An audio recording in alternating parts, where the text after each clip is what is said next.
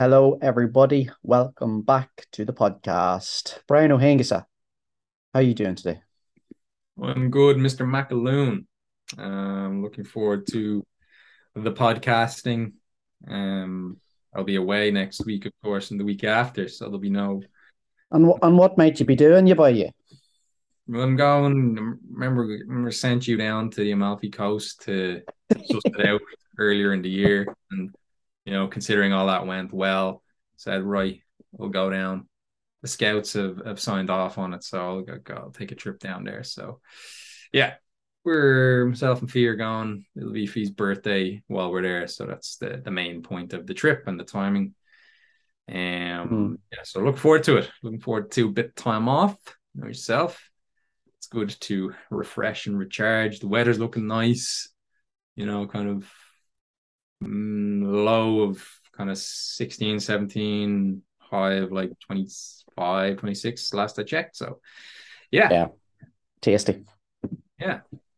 Literally. As well the, the, the pizza and the pasta. the, the famous lemons down there. It's all about the lemons and seafood, it seems. So, mm. yeah. Forward. So, what are we talking about today, Dean? Today, we're going to be talking about how to be a good coach and the, I suppose, to give people an idea of what it's like to get coached by us, our coaching philosophy. I feel like we have done a little bit of content and podcasts around this in the past, but um, maybe not a full podcast specifically honing in on here's the actual things that we really consider when working with a variety of different people because I think like as as we've discussed like off air um you know we do mentoring and stuff like that. And you know, I, I find that coaches are pretty decent at learning ar- about the Krebs cycle and you know the the metabolic considerations around exercise and all of this kind of stuff. But the sort of the soft skills the communication skills the coaching psychology it's a little bit trickier for people to grasp um partially because the um, certifications don't do a very good job of teaching coaches this either. I find, um, at least most of them. But of course, um, you did. How was it in that in that context? I don't, I don't actually know myself. I don't recall any like for my personal training course. I don't recall any lectures or modules or any word ever being mentioned about oh, here's how you actually deal with humans mm. in a in a way that like you know helps them get results. It's like here's all here's like nutrition information, here's like information around exercise and how to execute form correctly. And then we had like one one day where we talked a little bit about business, which is another glaring problem. You know, like coach like personal trainers need to be able to do business and marketing correctly, or else, you know, they're just not going to go anywhere, and that's why we have a, a high churn rate with with personal trainers. But no, there's there's basically none of this stuff, and and a lot of it is because, um, I suppose a lot of it is lended from psychology, um, and you know communications overall, and I actually think that since it, since I've been in the industry for six years now, working in it for six years, I would say that you would be much better served getting a good foundational knowledge of nutrition and exercise, and then really going hard on getting a strong idea of coaching psychology, communications, etc. Like obviously we'll, we'll get into the reasons behind that in this podcast, but yeah, if I was to do it all again, I would probably spend slightly less time at the front end learning the, the nutrition stuff like obviously mm-hmm. that's still important to have a good depth of knowledge. But I think like one of the reasons that when I did my nutrition cert, why a lot of people thought it was as good as it was was because module four of that cert was all about this stuff. And people were like, it blew people's minds because it's like, this is fucking awesome. I've never like came across a lot of this stuff. Mm. Yeah, no, it's it's critical. I mean, that's basically what we're going to talk about. Like, what elements and characteristics make up being a great coach, right? So, for any professionals listening to this, this is to help you in a professional capacity. For anyone who's not a professional, it'll give you a taste for what we think about in terms of our coaching. Because I know we've done a lot of case studies and stuff. We haven't, I suppose, they're dealing with specific specific outcomes, and this is more like philosophical and you know the process orientated, I suppose the philosophy of the process more than anything else. Um, yeah. So where would you like to start? Because you know we've both drawn up lists, obviously, of what we think are, are important points, and the you know overlap very closely as you'd expect. Um, but yeah, do you want to do you want to take us away? Yeah. So I think like I know I said a little bit about having you know talking about how coaches will tend to learn a lot about the nutrition and the training stuff. They will learn more of that than the coaching psychology stuff. And that, as I said earlier, I would learn more about the coaching psychology stuff at the start. However, with that being said, for you to be a good coach and serve your clients well, you have to have the knowledge to be able to help them. And there's a bit of a trend recently um, and I, I actually don't think me and you have had, had a chance to talk about this, but there's a bit of a trend recently whereby coaches that are very fresh in the industry are kind of from like out the gate are like marketing and selling services to help people with disordered eating. Mm. And they're woefully not qualified, underqualified to do that. Or maybe their qualification in their mind is that they have been through a process of going through an eating disorder and getting healing themselves and getting better, which is fantastic and all the rest of it, and it's great.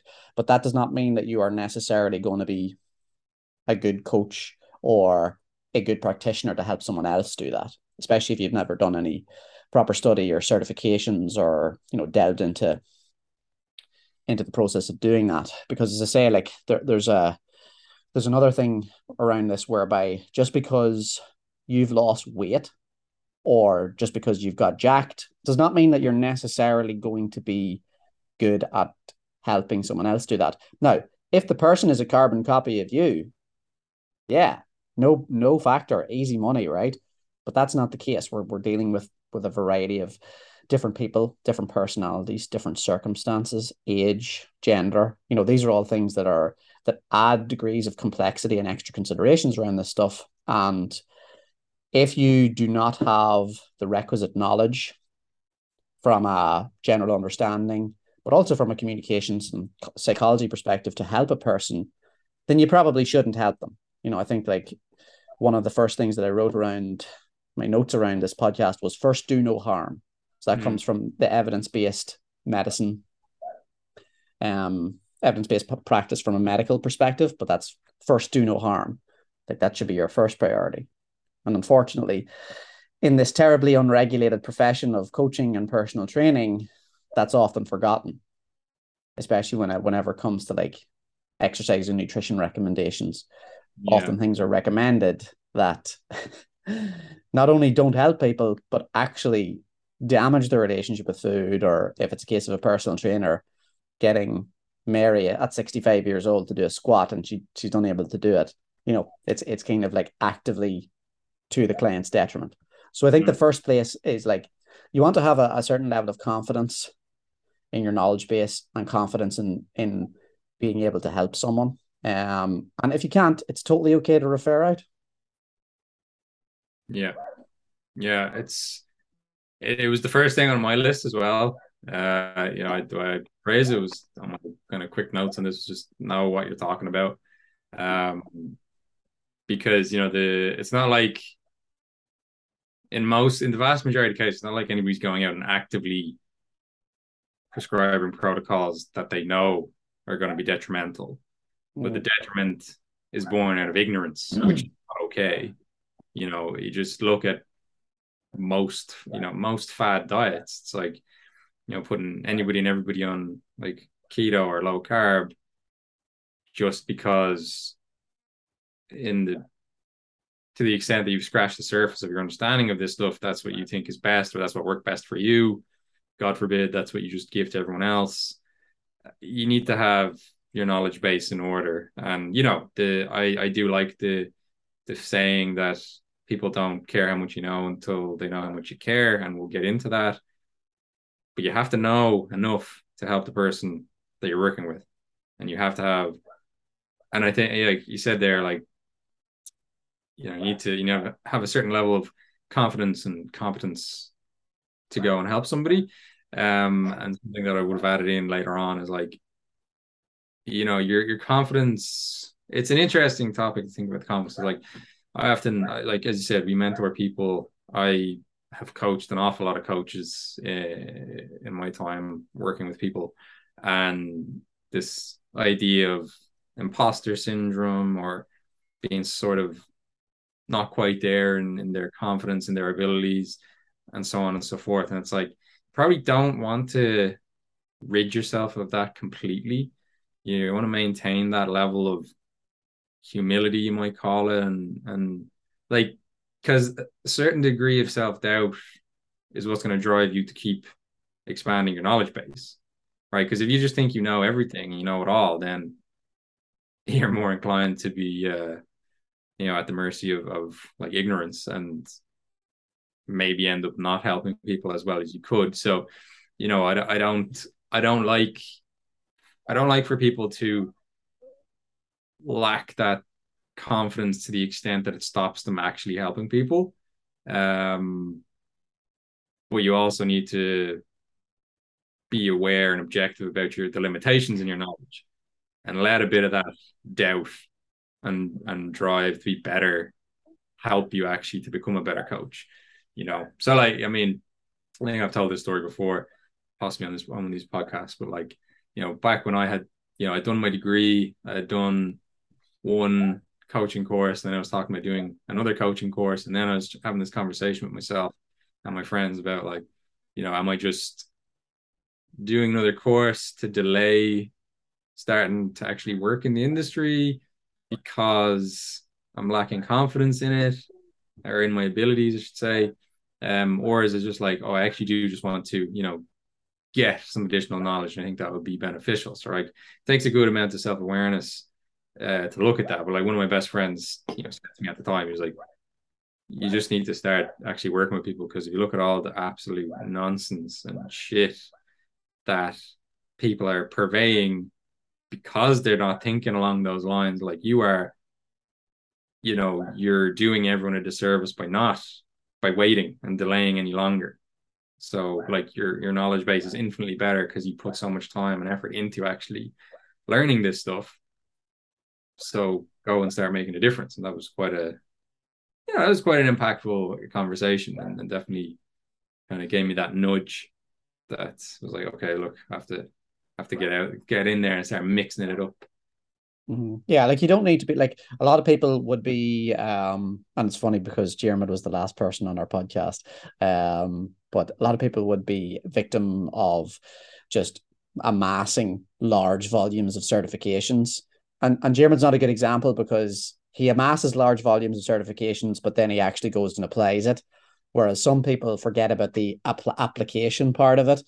Um, and that's where it's a problem. Like, look at if you are, you know, a weapon like Jeremy and you love just gaining vast amounts of certs and knowledge and all the rest of it, that's grand, but do apply it because as as Brian just said, like, you know, what's the point of spending the time and money amassing this knowledge if you're never going to use it, you know? And then of course, like there are obviously like some certs, like a lot of people can fall into the trap of feeling like they need to go super broad with their knowledge base. Like, oh, like say for example, in my case, like I am unlikely to want to work with, say, for example, women that are pre and post pregnancy, right?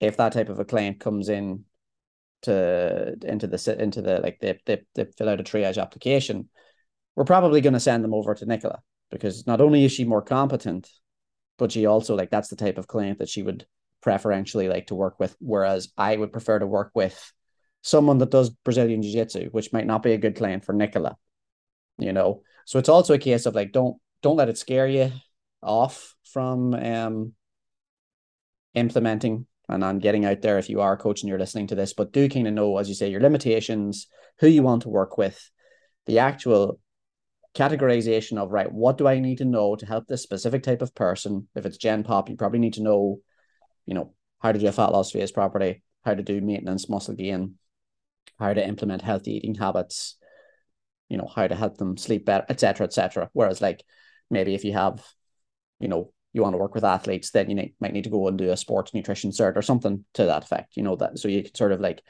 figure out what your specialization is and then hone in on that rather than sort of getting the feeling that oh i need to be able to help all of these people.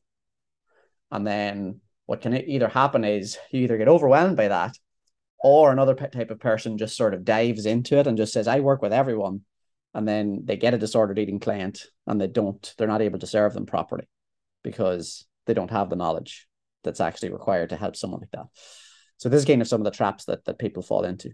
Um but yeah not knowledge is key. Um but the utilization of that knowledge is just as important is what i would say. Yeah.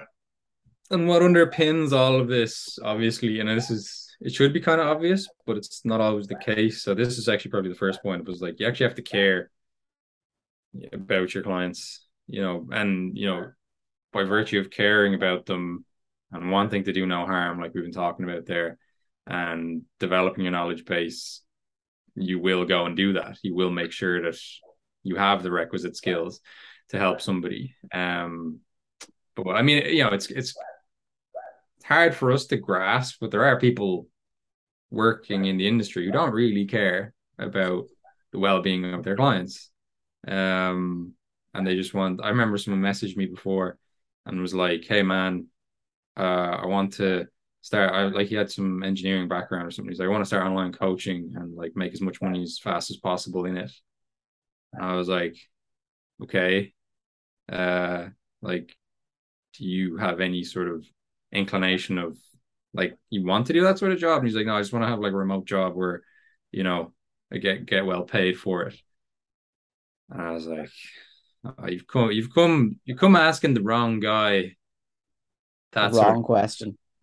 yeah, like, and I was pretty taken aback by it. I was like, what are you talking about? You fucking idiot!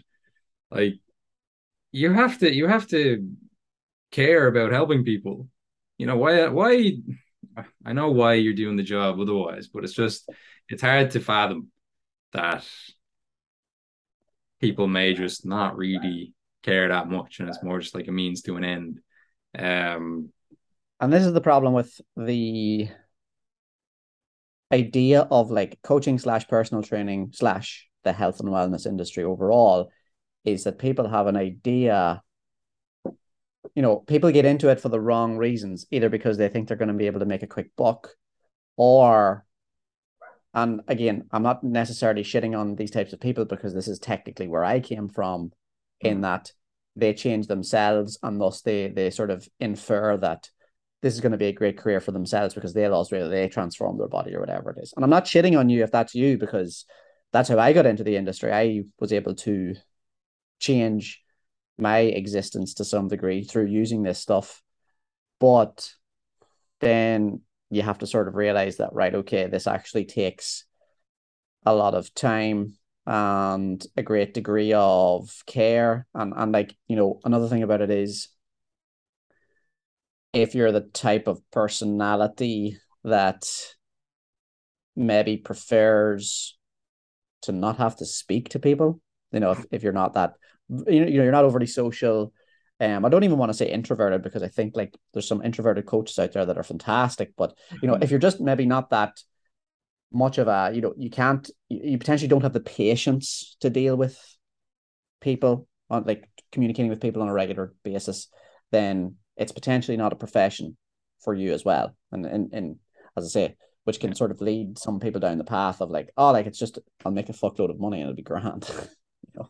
Yeah. I think it can be a demographic thing as well, um, in terms of who you're working with. Like you may get away with having less patience and being like less empathetic and less compassionate and stuff working with like a bodybuilder or physique competitor that is a bit more robotic about the process. But at the same time, I would still argue that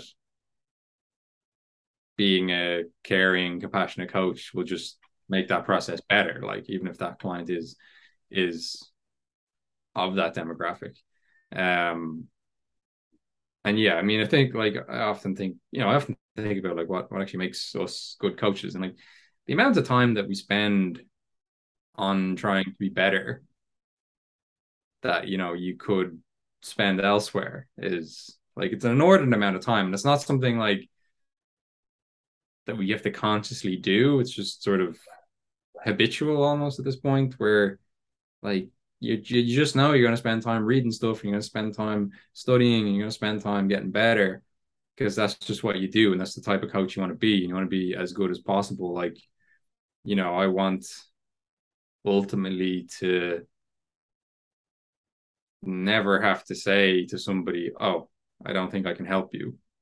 You know, out, outside of you know within within the realm of the areas that I want to work with people on, like as you said previously, like you know pre and post natal nutrition, maybe not what or training, you know, maybe not what you want to do. Then, but that's Nicola's jam, and she she would love to do that, right? I don't mean that. I mean like within the demographic of people that I want to help. I don't want there to ever be a, a situation where I perform poorly as a coach and and can't help the person effectively because that's the kind of stuff that like keeps us up at night, like like literally and figuratively, like reading fucking papers and things.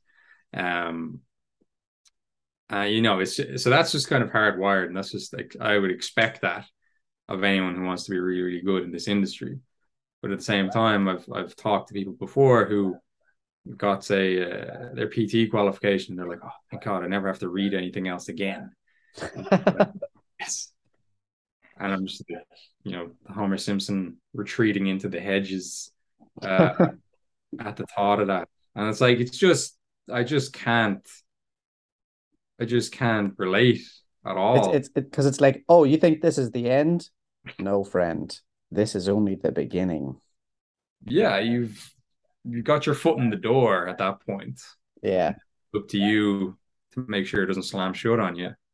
Yeah. No. Um yeah. You, you gotta you gotta care about helping people and, and want to help them achieve whatever their goals are. Like their goals become your goals essentially. Um, yeah. And like, yeah. you know, you're a problem solver as well. You have to enjoy solving problems and helping people solve problems. Yeah. And I mean, there's a lot of a lot of fulfillment that comes with that, obviously. Like, you know, we're we're in a fortunate position to say that we love doing the job that we do and it actually, you know, pays the bills and everything else. And we get a lot of, you know, self-actualization and fulfillment from it. Like because not everybody has that. So I'm grateful all the time for that. Um and it just means you can spend you know as much time as you have essentially on getting better and doing the job well for sure for sure like i, I always think of like you know even though technically you're my boss and realistically realistically i have like 30 plus bosses. You know my clients are my boss in a sense, you know, and you know, a big part of this is because I think coaches, and this is kind of a segue into the next part of things that I want to talk about, is that coaches, especially whenever they start off, it's very common to see coaches fall into the trap of, oh, I'm the authority here. I know more than you and I'm you're gonna you're gonna listen to me and I'm gonna tell you what you're gonna do because you're paying me. Right. And that's actually the wrong angle to come at this from.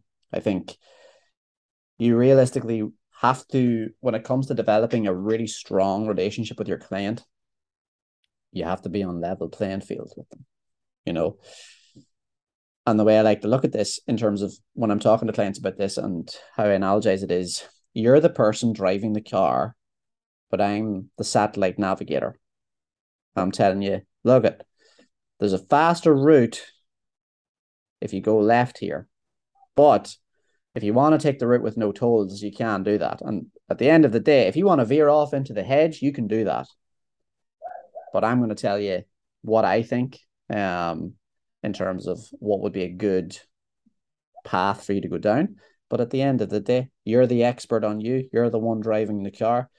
And I'm going to do my utmost to help you get to your destination in as efficient and as safe a way possible. But at the end of the day, it has to be, you know, you can't take the stance that you're the one in the passenger seat and then you take control of the wheel and try and, you know, like imagine like you try and do that. Like that is a recipe for a fucking disaster. Whereas if you're the satellite navigator, it's, you know, you're you're giving the person information, you're guiding them, but fundamentally, they're the ones that sort of move in the vehicle and they're the expert. They're the expert on them. Mm. Is is, a, is also a very key part of this as well. Um, yeah, I mean that that kind of like kind of runs almost. It might sound contradictory to what we've just been saying. Like you have to amass the knowledge and skills to help somebody, but you you essentially have to have the ability to draw up the map and and plan the route for them, um, and understand what points will will appear on that journey and how to navigate them. Um, but yeah, look, you, you don't want to overlook a client's person's level of self knowledge and how their life works and how they work because they they've been the one observing that for their whole lives. Um, so yeah, it's not a case that you should think you know better than them. Yes, you'll have you have the knowledge base that's superior to them, but in a lot of cases, you're helping them get out of their own way to achieve the results that they want to achieve. You know, I can also I can also see some amount of contradiction to this because, like, you know, a lot of our coaching also helps people learn more about themselves. Like a lot of they gain a lot more self awareness, right? Um, and introspection, and that's often quite an important part of the process, depending on what type of client you're working with.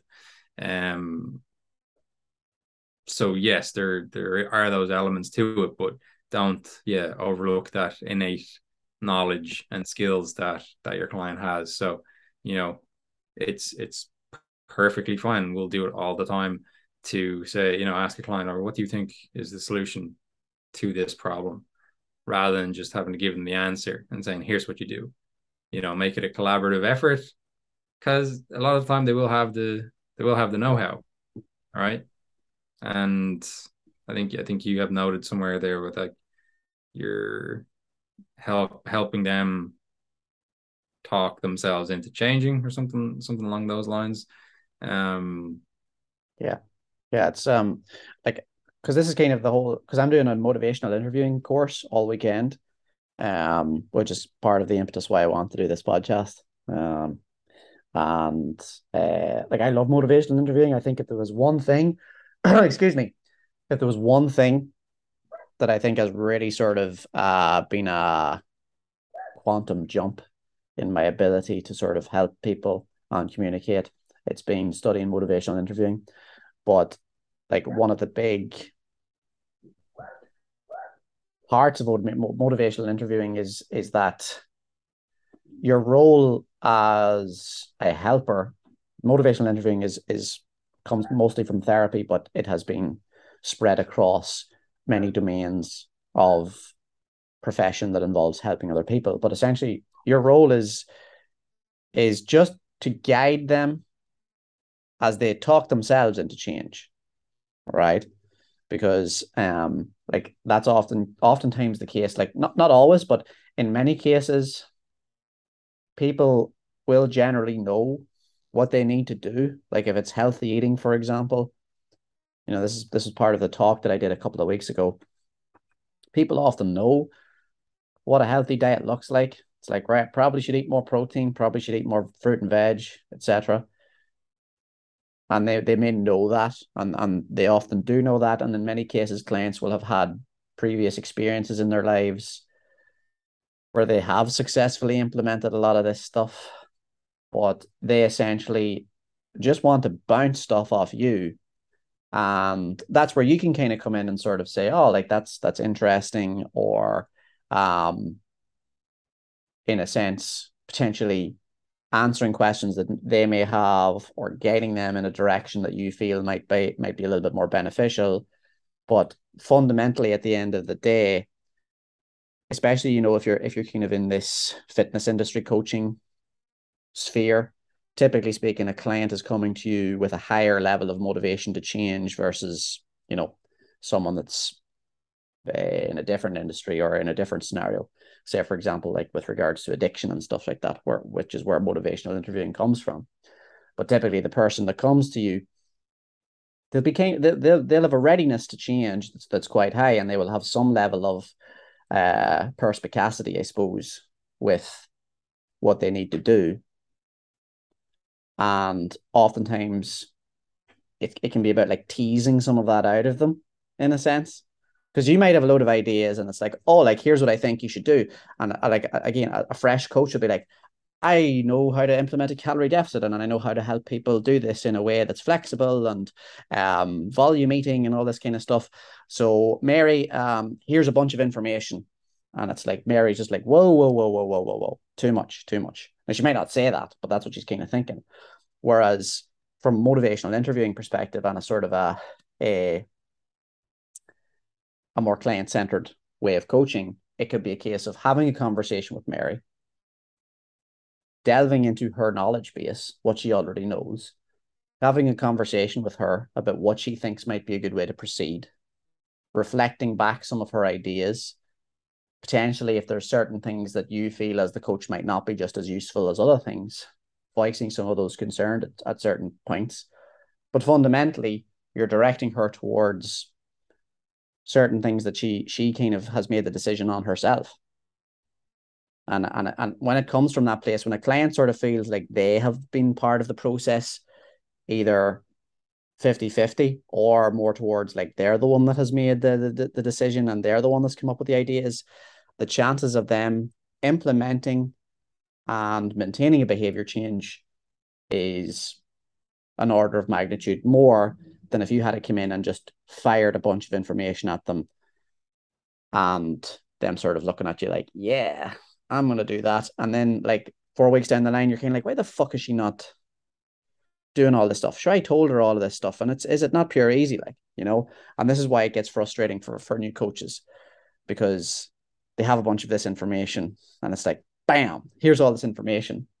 Um, whereas if you had to took that more relaxed approach to things and sort of made the client really part of the process, results happen as a consequence, and it's much easier. Yeah, you're pre- you're preserving a lot of their autonomy in the process rather than just telling them what to do. And I often say, you know, that it's not enough just to tell someone what to do. You also have to help them figure out ideas and how to implement it, right? Because you have to remember as a as a coach, this stuff is for the most part a lot easier for you than it is for the people you're going to be working with.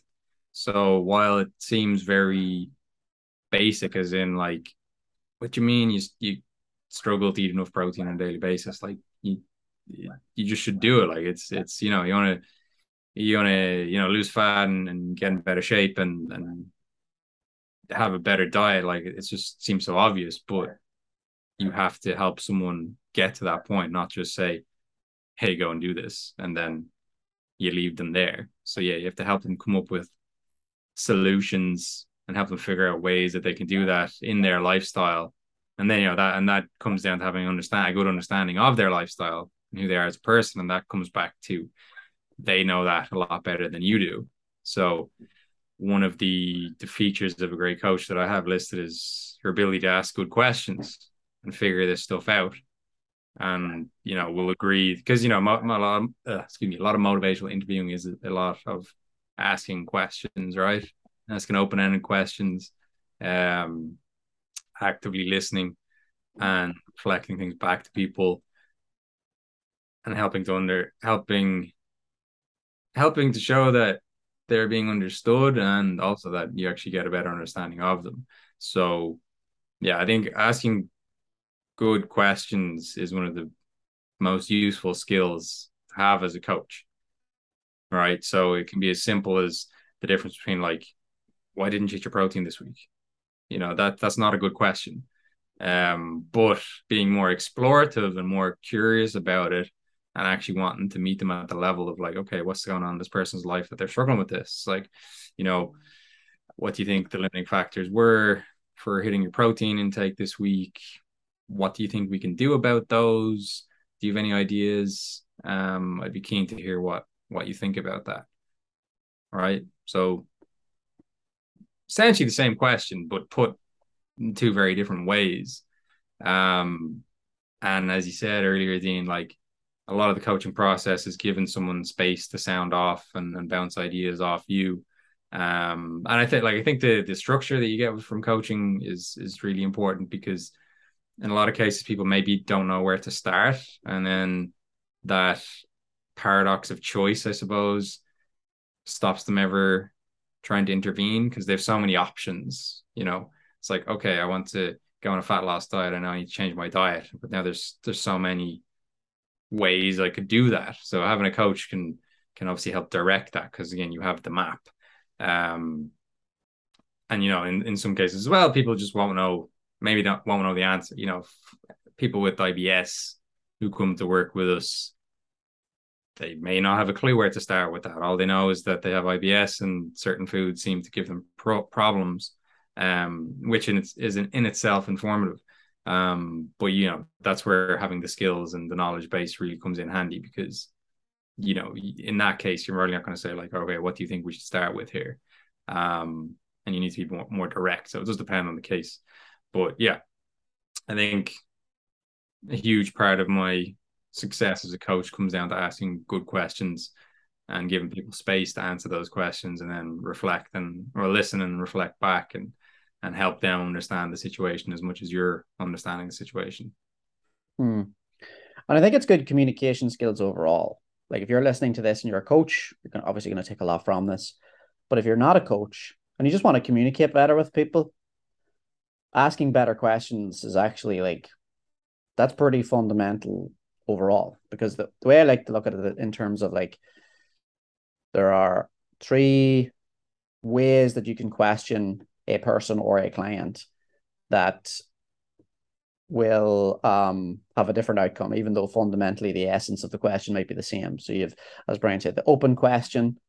So that could be something like, tell me more about your diet. You have the closed question, which is some which is basically like a yes, no answer. It's like, do you eat breakfast? Yes. Ra- versus tell me more about your diet or tell me more about your breakfast.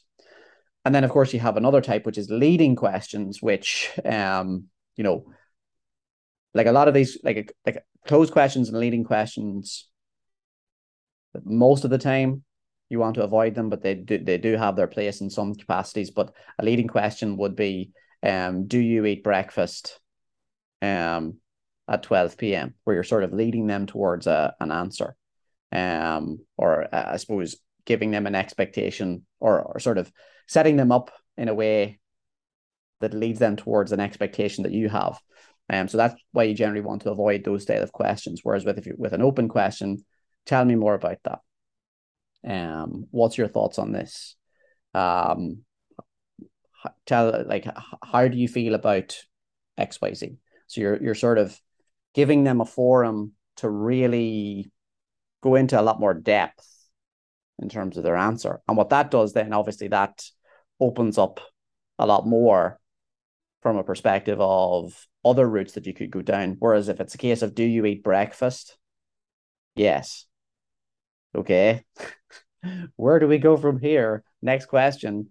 Um, and it, it, you know, it can kind of sometimes coaches will will fall into the trap, and this has happened to me before in the past, whereby it ends up being more of like an interrogation or like a kind of you're just sort of firing off closed questions, and it's like, do you like Coca Cola? No. Do you eat breakfast? Yes. And it's, you know, it doesn't actually really, first of all, it doesn't give you anything really to go off in terms of, or it doesn't give you anything most of the time to go off that's actually useful. But it also doesn't do a very good job of building the relationship with the client.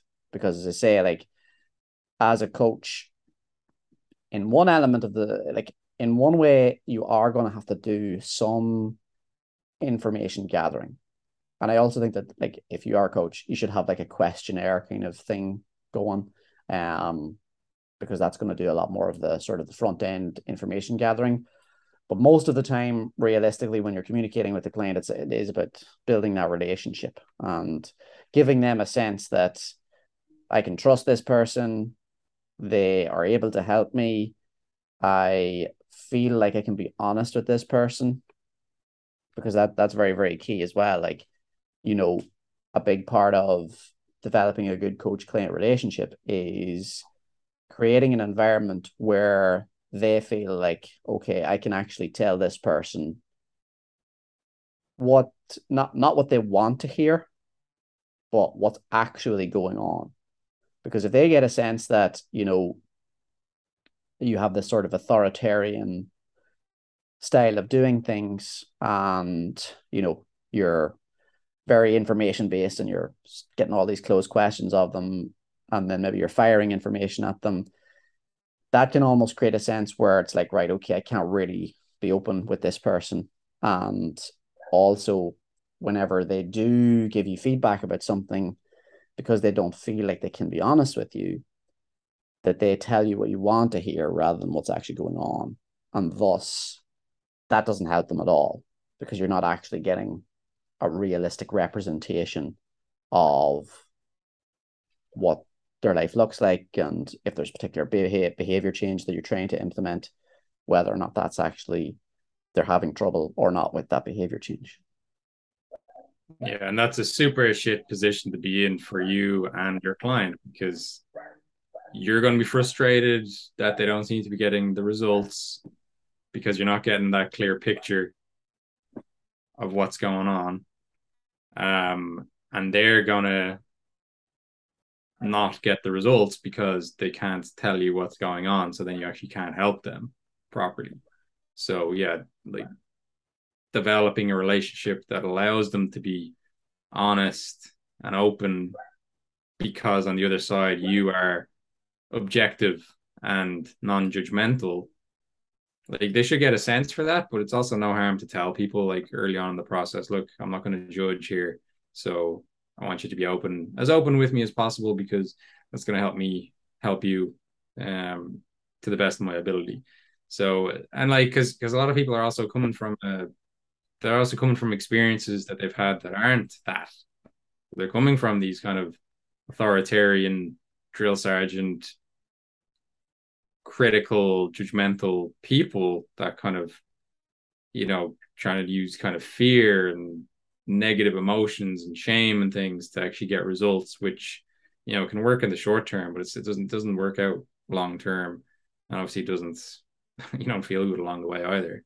Um, so by having that open and, and honest relationship, you'll you'll just have yeah you'll have a forum, a platform for actually helping this person to to the full capacity of your abilities because like it's it's just a, it's just a it's just a joke like if the person's on the other side and they know they're not telling you everything and you're just there on the other side pulling your hair out because you, you can't figure out what's going wrong um it's it's an awful situation to be in um and like that that can that trust and and and stuff can take it depends on the person. It can take longer to build some people, you know, before they'll start to open up. But I do find that, you know, people like the anonymity of having this coach that they can talk to about almost anything. Um, like they don't know them, they don't know anything about their lives. Um, basically all that all your client tells you is is what you have to go on. So um I in my experience, you can develop that pretty fast and, and people will be open you open about things pretty quickly. It's not it's not the kind of thing you can force, but setting those kind of ground rules at the start can be really useful. Say, look, this is how I view this. I mean, this part of the points of you know this podcast. Like this is how we view our roles as coaches. You know, non-judgmental, in the passenger seat with you in your corner, so to speak, trying to help you get the best out of yourself and for yourself um and not to worry about you know making us look good and and please be open and honest about anything that comes up because then we can actually serve you better, which is what we're, what you're paying us for. Yeah, yeah. Like I think, and a part of that also comes down to as a coach not always focusing super heavily on the fact that this person is paying you for coaching in a sense that like the only reason that they have you is for this information. You know like there is a there's, there's some people out there that will that will say oh you should never become friends with your clients. And i think that that's fucking nonsense right? Like i actually think that getting to know your clients really well getting to know their interests their family like i always try and figure out like ask my clients what the names are of their kids and of their wives and husbands and their pets and the stuff that they like to do and their preferences of things. Because first like first of all that that sort of it builds that relationship and obviously builds that trust and then that sort of environment unfolds where they can actually be totally open and honest with you. Um but also it kind of it gives you a better way of tailoring things to them when it does come to your nutrition advice you know because like if you're properly listening to your client and he says i went out i went out with the wife there on saturday and uh we we went to this, this sushi place. I fucking hated it. It was rotten. I hate sushi. And then you know if you're not listening correctly and then like three weeks down the line you say so i was thinking that we would get you to eat some fish. You know, like these are kind of the things that you do need to have some level of okay, I'm trying to get to know what this person is like, who this person is. Um, because then you can sort of like as I say, you, you can tailor your recommendations to them. Um, and you can also take into account like obviously when you're coaching someone, you're gonna have there's going to be other people in their lives that's going to be influences on them the the sort of the the social element of their lives. So if you can kind of get a better idea of what that looks like you know it makes it, it makes it easier to sort of brainstorm ideas. You know like say for example if it's you have a parent as a client or sorry you, your client is a parent. So you might have to think of right considerations around okay what their routine looks like in relation to their kids or what what their routine looks like in relation to their partner. And then you might have to brainstorm ideas around okay what's an appropriate time for them to do meal prep or is it appropriate for them to do meal prep? And you know all of these different things where if you sort of kind of take this very cold approach where it's like you don't get to know the client and who they are and what type of a life they live and you just sort of say yeah here's your meal plan. Go at it and you don't consider the fact that well that's actually not going to be very effective for that person because you know they have all this you know for example like maybe you sort of give them a very intensive meal plan that requires all this considerations and in reality if you had have actually properly got to know that person and developed a relationship with them and found out the different aspects of their life you would have realized that there's actually only like there's like three or four little habits it's going to be super effective for this person that fits into their lifestyle really well. And that's actually something that they can adhere to correctly, that they would enjoy doing, that has a result for them. Sure, it might not be as as good of a result if they had have adhered to the super this mad meal plan or this super descriptive, detailed plan of attack that you had lined out for them. But they were never going to adhere to that anyway. You know, like that's kind of like whereby if you if you create something that's super complicated for somebody in an ideal world if they if they if they applied that to their lives yeah they'd get some great results. But you know in in many cases it's it's not going to happen. It's not going to be compatible with the client whereas as i say if you sort of meet them where they are, and tailor something that's a little bit more conservative and more in line with who they are what they need what their preferences are, the considerations around their life in terms of like social support, etc., they're more likely to adhere to it than get results. And then that sort of creates a little bit of momentum for them as well. You know, like I think a big part of a, another big trap that coaches fall into is they feel like, oh, only recommending that the client does two or three small habit changes. So that's not going to make much of a result. That's not going to have much of an effect. And it's like, well, you you might not you, you might be you might be right there. Okay, it might not make much of an effect across like a, a couple of weeks. But you have to look at it kind of on a longer time frame and what's actually realistic for for the client as well. You know, like it has to be a case of what what's what's realistic for them. Like if you sure if, if you're doing a goal setting exercise with them, the smart goal setting as it's called, specific, measurable, achievable, realistic, time bound. You know, taking all these things into consideration. Um because when you do that, the client feels like, right, okay, this is this is very manageable for me. Um and even if it's like very, very small, one percent improvements over time that will start to compound into the big improvements and the big results that you're looking for. Even though it is, of course, very tempting to sort of throw all the knowledge at them and try and get them to get it all done within three or four weeks. But this is kind of where patience comes into it as well as, as a coach. Yeah, to be some longevity to your plan, right? Um, and if you can get people to form those kind of habits gradually, they'll they'll probably stick you reminded me of something um, when you mentioned that sushi, the sushi example. But like, yeah, you need to keep notes of of things about your clients. Like you should have reasonably detailed notes. I keep detailed notes on, you know, the initial questionnaire, but then also things that we discuss week to week. Like so, check out notes for every check in that I do with everybody, basically.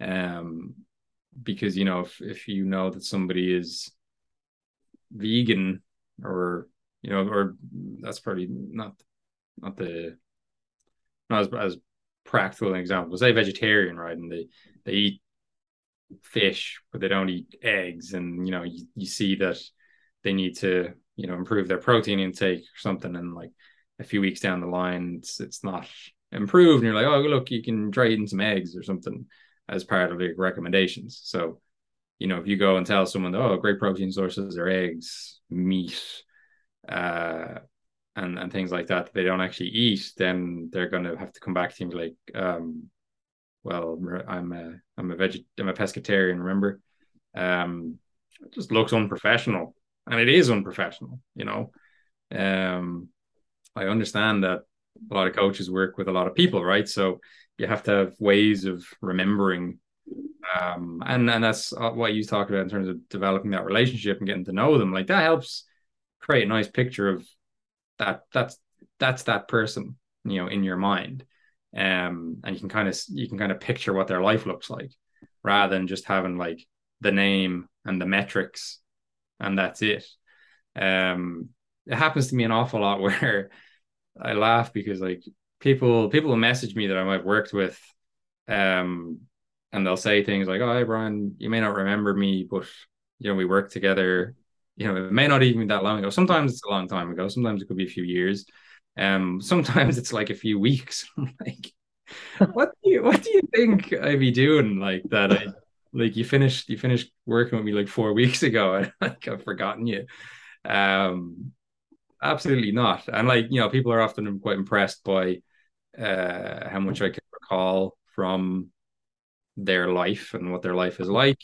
Um, even if it is, if it even if it has been a very long time, and you know, it's only because I've kept those detailed notes. Not that I refer back to them, but in the process of keeping those, you just develop that picture of that person. You're not inclined to forget uh, as easy. Yeah, like uh, like I I am the type of person that my memory is quite good, and especially for stuff related to clients, I can kind of get away with not having to jot everything down in a consultation. In fact, I actually don't take notes in a consultation anymore. Like all of my consultations, I will essentially do a review afterwards and send them a post consultation email with all the bullet points. But if you're not like, if you are the type of person that maybe feels like, oh fuck, I could I could be at risk of forgetting things here, then as Brian says, do take the notes because that could be the difference between you having a very awkward interaction with a client that that affects their perception of you. Um, and like it could be the difference between that or you remembering something that's like that they weren't expecting you to remember. And then it's like, oh, that's actually fucking class that he remembered that, you know, whatever it was in, in, in my life that I had this going on or, you know, whatever, whatever maybe um, an occasion or something to do with their family or whatever it is. You know, people love that. People love all that stuff. Like I think this is this is what I was saying to um one of the girls in the gym. Um, one of the days we were just talking about this kind of stuff, and you know, oftentimes, you know, if you're a personal trainer listening to this, a lot of people will be like, "Oh, you're just a rep counter," and it's like if that's all if that's if that's all that you bring to the table, then you're not really going to have that much of a big list of clients if that's all you can offer. Whereas oftentimes people are some like I, I remember my personal training days, like some people used to come in and just vent on me, and it's like you're you're you're you're you've paid for an hour of venting plus a little bit of exercise on the side, you know, and people just love having someone to talk to. And as as Brian was saying earlier, like if you can create that honest environment, like clients will tell people have told me things that they would not tell their husband and wives. Yeah. Same. Um, and I think if you can create an environment for that where they can be, they they feel like they have someone like that that they can come come and open up to, your value then skyrockets. Your stock price goes way up. Um, and that's kind of like completely divorced from, oh, you know all of the different substrates that's involved in the process of the Krebs cycle which people is the people think that's the stuff that you need to remember. And it's like, no, no one gives a fuck about that. or most people don't.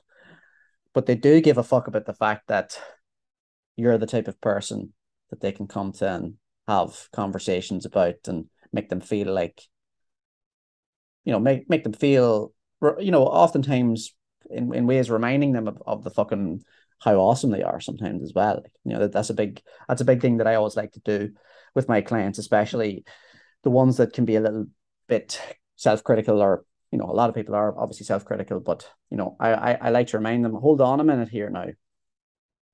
Let's not forget that you're a really good mum to your kids and that you're you know taking on all this pressure and responsibility in your job to be able to give them the life that they want and you know you're a good wife and you know you're uh, a good person, maybe you do some volunteer, like, you know, reminding them and affirming them of their strengths and their characteristics and their attributes that are good.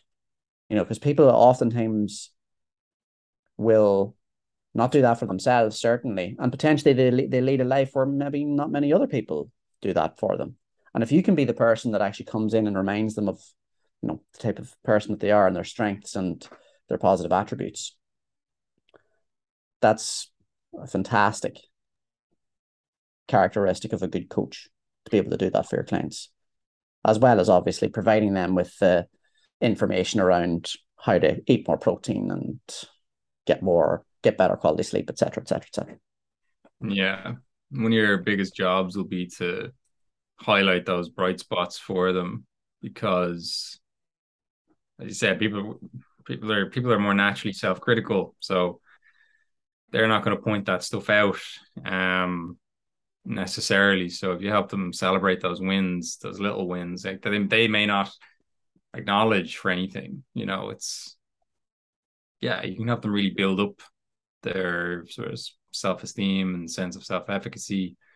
Um, and being like the objectivity that a coach brings to the table is one of the most important aspects, I think you know, someone there who's not you, who's reviewing your week, you know, just gives you a much more balanced perspective on it.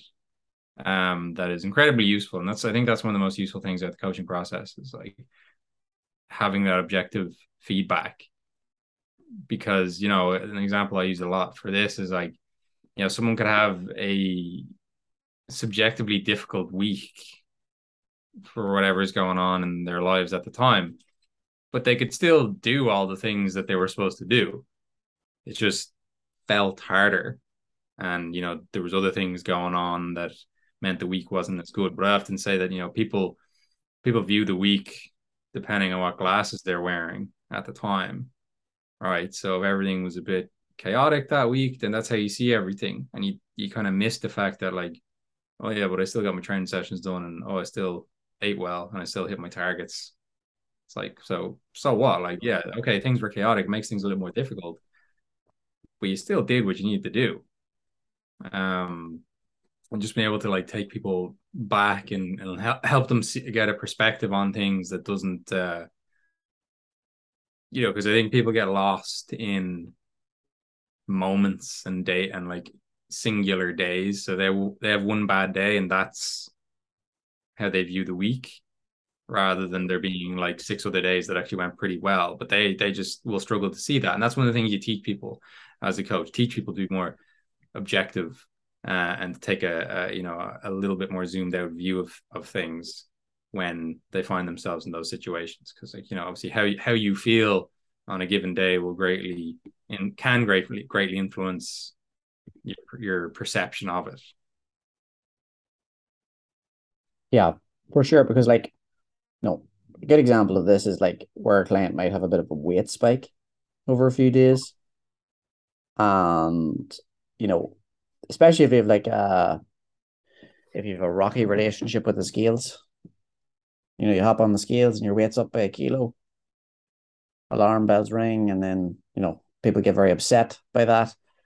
But oftentimes it's a case of okay, this is a spike, but like let's actually look at your weight trajectory across a week or across a, a month in many cases, you know, especially for women that have to deal with a lot of menstrual cycle related water retention. You have to kind of look at things across months rather than than days. Um, and helping people sort of see the wider picture is is, is very very key. Um, you know, because I think people are very much at the mercy of uh, cognitive distortions and errors in their thinking, especially when it comes to when we're when we're working with people that have issues with their food, disordered eating patterns, etc., emotional eating. These are kind of things that people struggle with in, in terms of like just their their thinking is irrational or they are in a thought pattern that's very difficult for them to detach from. But if you as a coach can sort of come in and say, well, hold on a minute now, like let's let's look at this from a different perspective. Let's try and frame this differently you know, as you say, it could be a case of I had a shit week. And it's like, well, what's the categorization of a shit week? It's like, well, I missed two of my training sessions. Yeah, but you still got four training sessions in. And let's also consider the fact that you had this random circumstance that happened that was difficult, that, you know, that made the circumstances difficult for you. Like I'll often like clients will often come to me and say, I had a bad week, I didn't make any progress. Um, and I'll say to them, Yeah, but you didn't regress. And then whenever we consider the circumstances of like you had all this life stress going on, I would actually consider that a win. The fact that you were able to just maintain, just coast along while also dealing with all this other shit that you had going on. You know, and I think that's a that's a skill as a coach as well, is you know, you're not you're not blowing smoke up their ass. But I, I do think in terms of how how people lean, I feel like people generally lean towards the negative. Like we ha- we all have a negativity bias, right? That's sort of inherent within our psychology, right? Um, but people will more so lean to to the negative. And you know, if you can sort of help them take a better view of things overall, then it, it, it sort of helps them keep them on the straight and narrow in a sense you know um now with that this is that this will actually open up another question for you brian um what some things that you would do if a client is not getting the results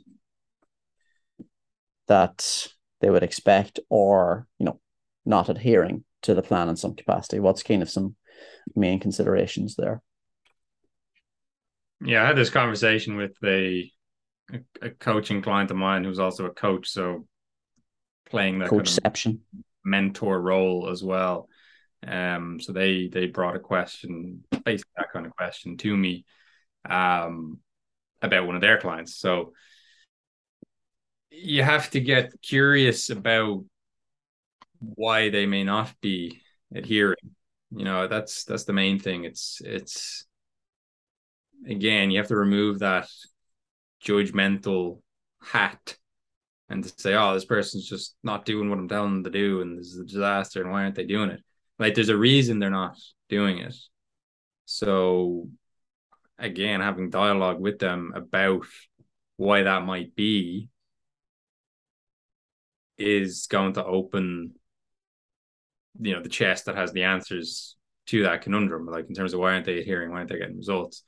Um, you know, there's obviously some there's something about what you're trying to get them to do that is not working and it's up to you as a coach to figure out why. And i know you had this noted on your listing that assume that you are the problem you as the coach are the problem first right? And that you are at fault first before trying to shift onus onto the client. Because like sometimes it will be on their side but the vast, vast, vast majority of the time, there's something on your side as a coach that you can do to help facilitate the change that we're actually looking for.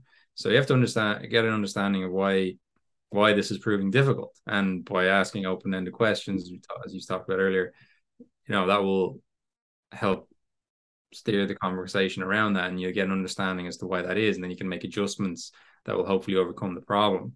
Um, you know, so things like you know what are they what are they sacrificing by making those changes. You know if if they are prone to comfort eating and you've given them say tools to deal with that but have you and they're not and maybe it's not working or not doing it it's like have you considered that they have to there's a loss there's something at stake by them not comfort eating because that's been a reliable thing in their lives almost like a friend for however many years and that they actually have to prepare for the loss of that. And they may they maybe have not thought about that you know but it is underlying in their psychology that okay you know if i'm going to do this then that's a part of me that i have to let go. And have i actually thought about that and, and faced up to that prospect? And that you know that applies to many many different types of habit change right? Um but that's just an example that i would see uh, it's an example that came up this week, but it, it is fairly common in, in that sort of uh, client base. So, you know, you can ask them things like, "What would be good? What would be good about not changing this behavior, and what would be bad about changing this behavior?" And that will give you really good insight to the the underlying underlying motivations that are at play here, um, and and base potentially where the limitations are arising. Um, and you know again by by letting the client talk about this you are giving them an opportunity to figure this stuff out for themselves.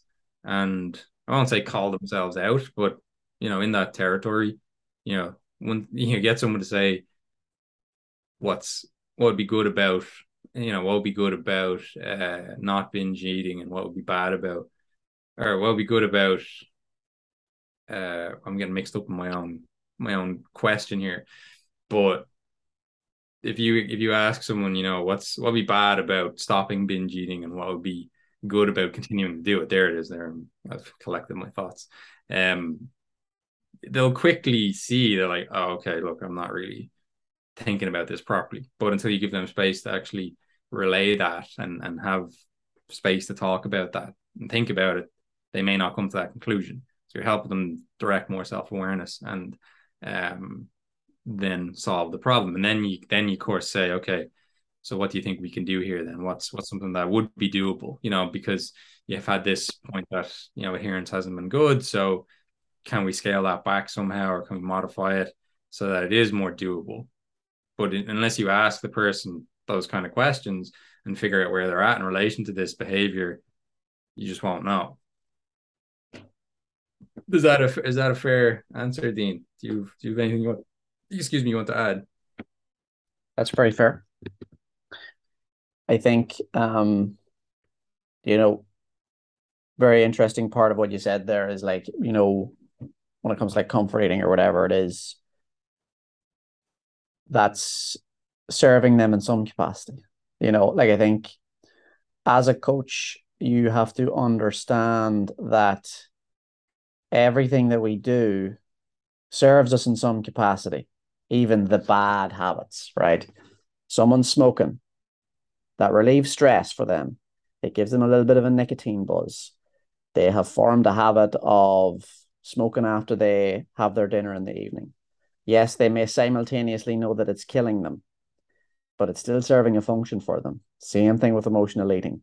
Same thing with procrastination. You know, procrastination, when, you know, like if you're procrastinating over something, that's still serving a function of like it is giving you a little bit of short term relief out of doing the thing that you're doing, maybe that out of doing the thing that you're supposed to be doing, and maybe that's out of a little bit of fear or anxiety that you may have.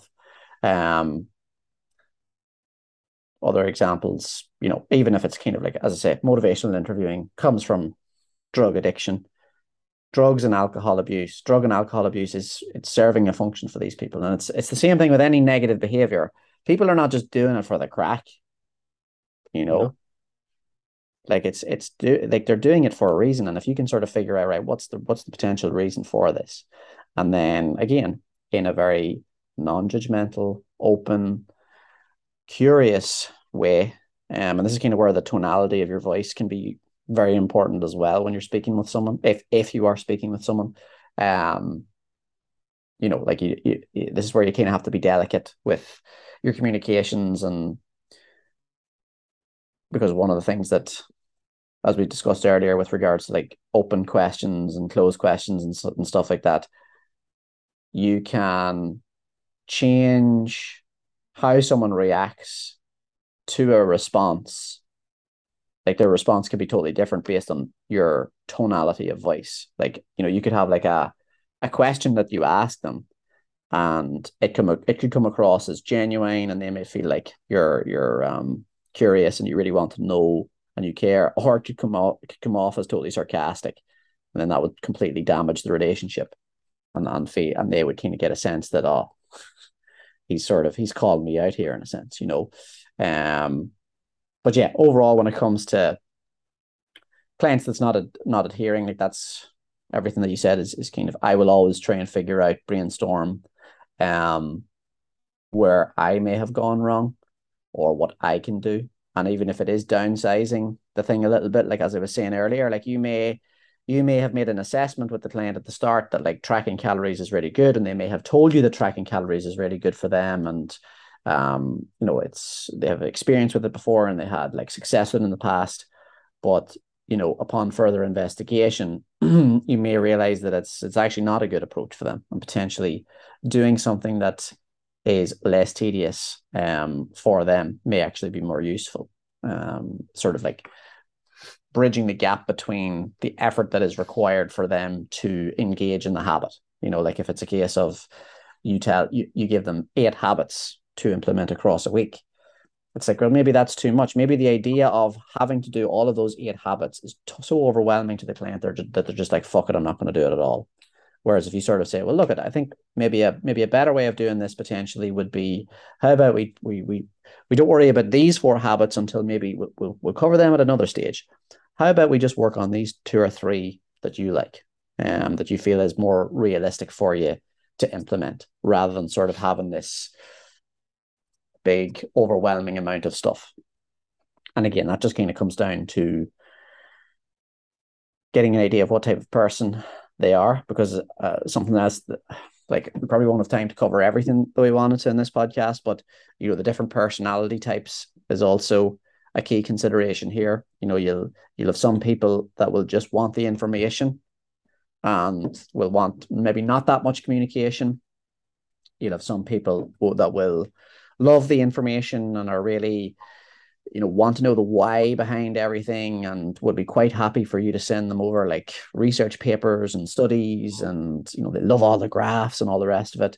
And then you have other people that are maybe they really like novelty. You know it's it's kind of like implementing new things and fresh things to them frequently enough sort of keeps the keeps the process interesting for them. And then of course you have people that you know really just need your social support in a sense. You know, they just need a lot of support. They they they like to have a lot of communication with you, and oftentimes, you know, it's not necessarily a deficit. This is the, one of those clients. It's often not a deficit of knowledge that's holding them back. It's themselves, you know, and in a sense that if you can just be there for them and listen to them and show them the way in a sense and affirm to them that they can do this and they have the ability, oftentimes that's all that they need. They don't actually need you to come in and tell them about calories and macros and how to optimize XYZ. It's just a case of like, oh, I can actually do this, and here's a, a, a, realistic route for me to go down so that I actually can do this. You know, so the different personality types and recognizing who you're working with is also a key consideration, and then that obviously leads into um, you know how you might structure a particular strategy and structure your communication which then increases the chance of a client a client efficacy and, and client's ability to adhere to the strategy that you have laid out with them.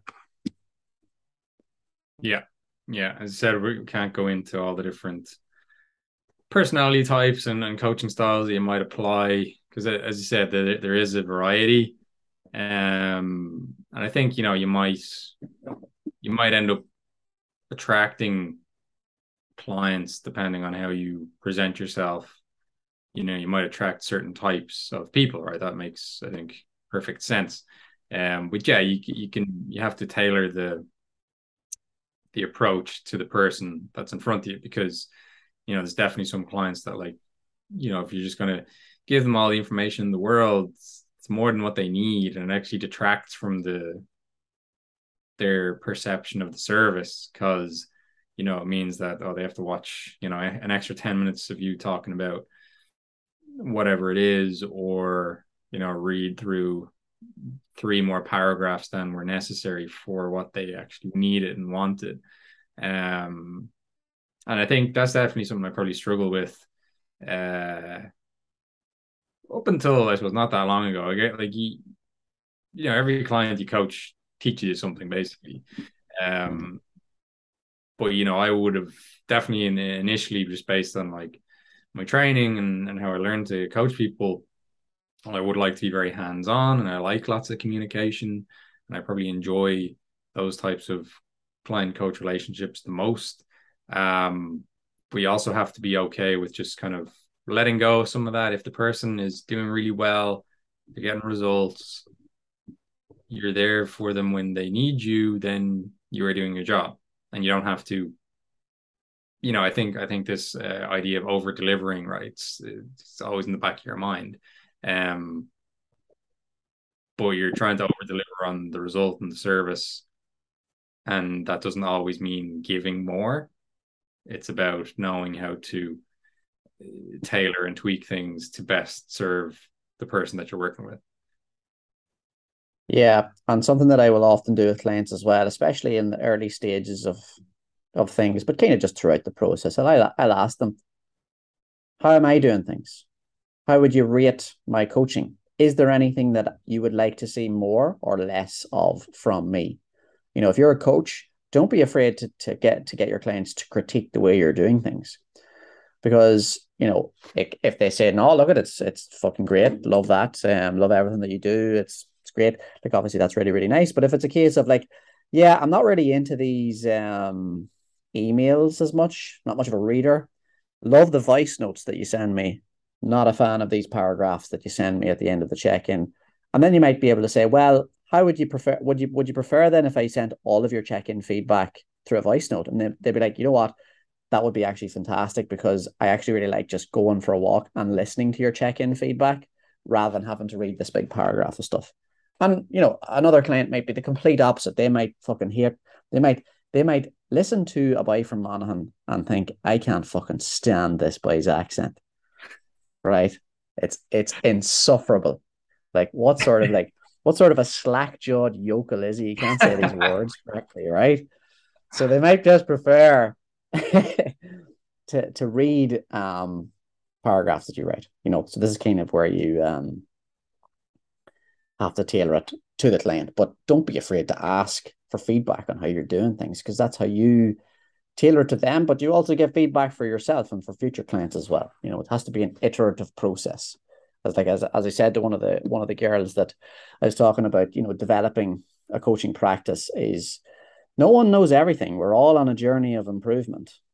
But you know, we, we do want to try and take feedback that we get from from all the different sources and trying to and then try and improve on that and make sure that yeah, if you make a mistake, that's it's grand, you made a mistake, but let's not try and make the same mistake twice. You know, you learn from that mistake or you learn from the feedback that you get, whether that feedback is positive or negative slash constructive criticism. Yeah. It'll just help you refine your your coaching skills and your process um and help you ultimately do a better job. Because you know if you if you take that kind of if you get that feedback first of all then you take it on board the next person to come and work with you will have even better things to say about the service you know?